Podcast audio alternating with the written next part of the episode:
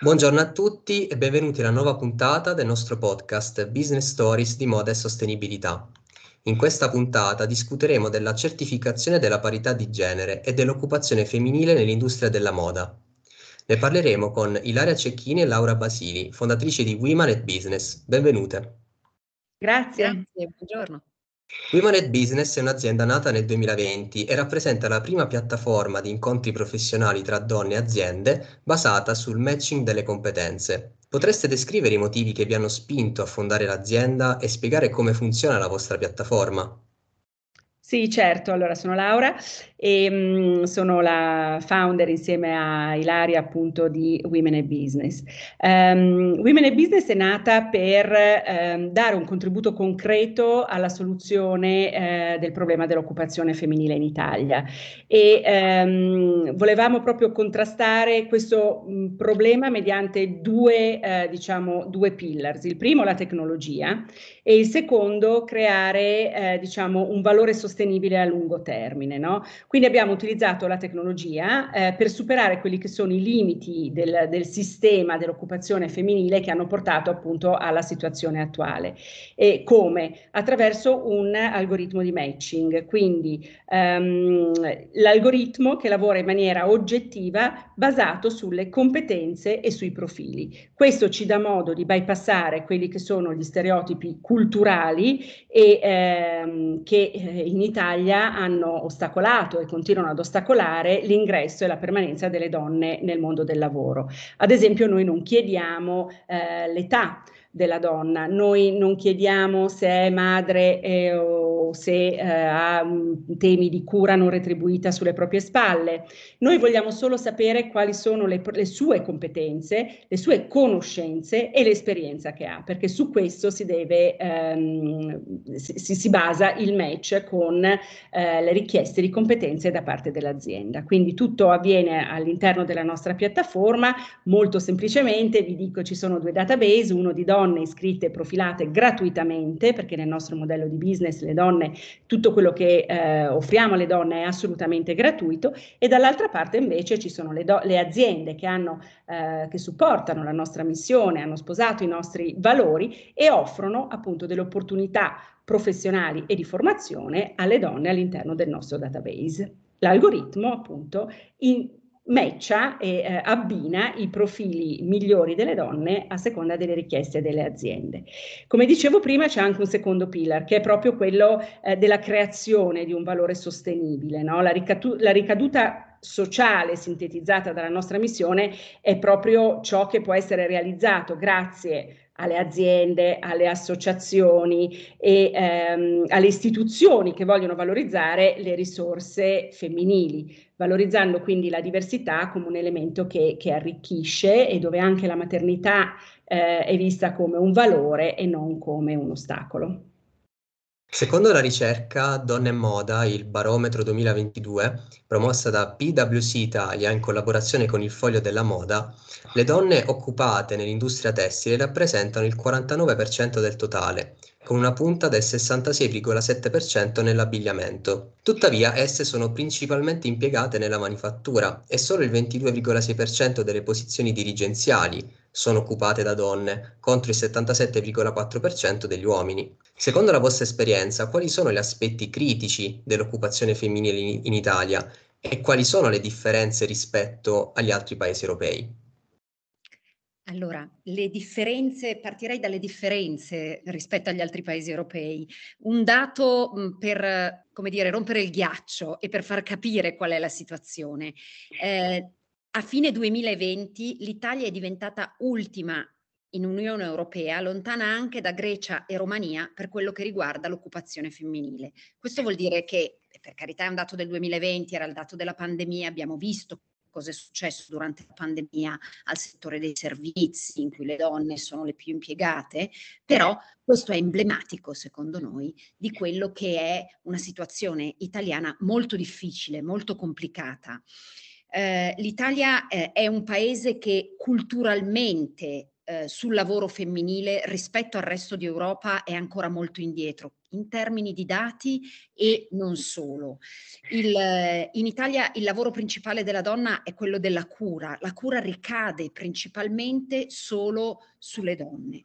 Eh, questo mh, fa sì che le donne siano ferme, che le donne siano eh, costrette molto spesso a dover rinunciare a quello che è eh, una scelta di carriera professionale, una scelta di eh, concentrarsi e di avere del tempo per poter intraprendere una professione e crescere una famiglia, crescere dei bambini, ma anche occuparsi della loro famiglia di origine. Siamo tutte figlie, sicuramente, alcune sono mamme, altre hanno una famiglia di cui occuparsi di qualsiasi natura questa famiglia sia. E, e questa è una grandissima differenza rispetto ai paesi soprattutto del nord Europa, dove ci sono dati sulla suddivisione della cura che sono impressionanti per noi italiani, per come siamo abituati, nel senso che abbiamo una divisione della cura al 50%, quindi 50% nella coppia, l'uomo o la donna hanno lo stesso carico di cura, cosa che da noi non succede quasi mai. Al nord, eh, diciamo, la situazione forse è un po' migliore, quando poi si guardano i dati dell'occupazione nel sud Italia, sono veramente dei dati drammatici che appunto ci portano ad oggi nel 2023 ad essere tra gli ultimi paesi eh, in termini di occupazione femminile in Europa. Eh, e questo potete immaginare che eh, costo sociale sia. Eh, che cosa eh, vediamo? Anche stamattina sul Corriere della Sera, uno dei principali quotidiani nazionali, c'era un articolo sulla fiducia, sulla ripresa dei posti di lavoro. L'articolo era sull'abbassamento della disoccupazione sotto la soglia dei 2 milioni. Certo, sapete come concludeva l'articolo? Concludeva dicendo però restano ancora degli aspetti critici, tra cui l'occupazione femminile. E approfondendo ulteriormente questo tema, quali ripercussioni possono avere sulle aziende questi squilibri di genere nelle posizioni dirigenziali?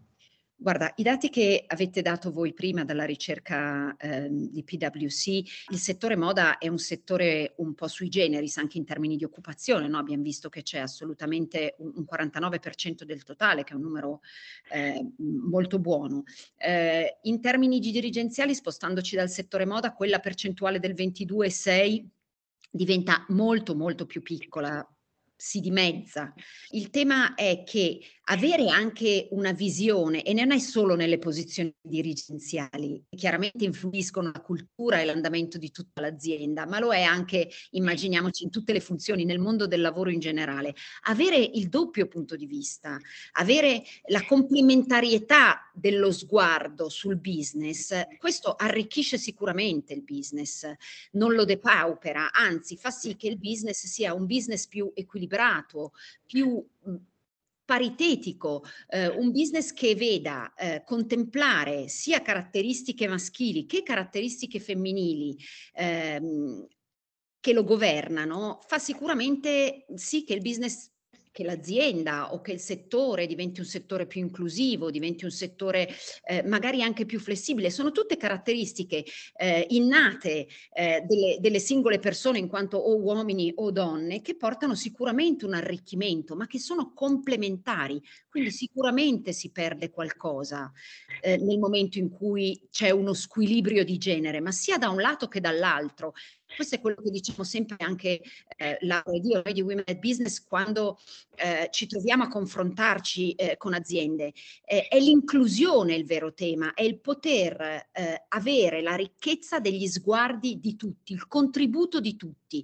Eh, una società inclusiva è una società che sta bene, è una società dove si investe sul futuro, una società sostenibile, perché i, i ragazzi e le ragazze eh, hanno un esempio da seguire, hanno un percorso in cui vedono per loro sicuramente un posto nel mondo professionale, cosa che se ci pensate adesso non accade molto spesso, capita spesso che ci siano situazioni di donne a casa, donne con situazioni lavorative non semplici, per cui per i ragazzi eh, in casa diventa eh, un tema anche di eh, investimento sul proprio futuro. Quindi noi ehm, parliamo sempre di sostenibilità sociale del, del, del, della, delle aziende o comunque dell'occupazione femminile eh, che eh, rimonta questi numeri molto drammatici, perché questo appunto fa stare bene tutta la società. Nel marzo del 2020 l'Unione Europea ha presentato il documento Un'Unione dell'uguaglianza, la strategia per la parità di genere 2020-2025, che definisce obiettivi politici e azioni chiave per raggiungere la parità di genere entro il 2025. Per raggiungere questo obiettivo, nel 2022 è stata introdotta la certificazione di parità di genere. Potreste descrivere i principi di questa certificazione e i requisiti che le aziende devono soddisfare per ottenerla? Sì, allora, innanzitutto per ottenere la certificazione le aziende devono eh, rivolgersi ad uno degli enti eh, certificatori. Per poter appunto ottenere la certificazione però le aziende devono superare un, eh, diciamo, un percorso di audit ehm, che deve essere eh, appunto ehm, diciamo, eh, organizzato da, da, chi ha la possibilità di accompagnare le aziende eh, verso la certificazione. Tra l'altro anche noi possiamo, anche noi offriamo questo servizio grazie appunto al nostro network di eh, consulenti accreditati. Eh, la valutazione riguarda l'azienda e le, le, sue politiche del lavoro, diciamo, in, in, a 360 gradi, no? E sono previste eh, sei macro aree di valutazione con degli specifici eh, KPI, eh, che sono i Key Performance Indicator, che l'azienda deve ehm, avere e deve in qualche modo raggiungere un punteggio complessivo del 60%. Allora, le aree di valutazione sono eh, cultura e strategia, la governance, i processi eh, della mh, mm, eh, direzione eh, risorse umane, le opportunità di crescita, l'equità remunerativa e la tutela della genitorialità. Rispetto a questi parametri, eh, come dicevo prima, l'azienda deve eh, raggiungere un punteggio complessivo del 60% per poter chiedere all'ente certificatore la certificazione. Inoltre, appunto, l'audit richiede che cosa? L'adozione di eh, determinati processi che devono essere appunto in essere per poter supportare, diciamo, quelli che sono il, il, il punteggio e eh, i KPI raggiunti nelle aree di valutazione. Eh, questi processi che devono essere in atto, deve essere sicuramente una comunicazione interna e anche esterna relativa alla parità di genere, eh, i corsi di formazione aperti a a tutti contro pregiudizi, gli stereotipi e proprio diciamo dare un, um, un apporto concreto su quelle che sono tutte le varie procedure di selezioni, assunzioni e crescita professionali proprio che eh, vogliano eh, supportare la parità di genere. No? Avere peraltro le aziende si devono anche dotare di una sorta di meccanismo di, eh, di controllo per quanto riguarda eh, ovviamente la parità salariale, quindi l'equità eh, remunerativa che dicevamo prima e eh, fare in modo che questa certificazione una volta presa sia veramente solida, no? perché va bene ottenere la prima volta ma va anche poi mantenuta, quindi la certificazione ha una validità triennale ma ogni anno ehm, deve essere mantenuta, quindi si fa un check affinché appunto i KPI siano al 60% o addirittura siano incrementati e eh, in modo per eh, consentire consentire di avere sempre queste carte in regola e, e mantenere valida la certificazione. Chiarissimo. E, ehm, secondo voi qual è l'impatto che l'adozione della certificazione di parità di genere potrebbe avere sul mercato?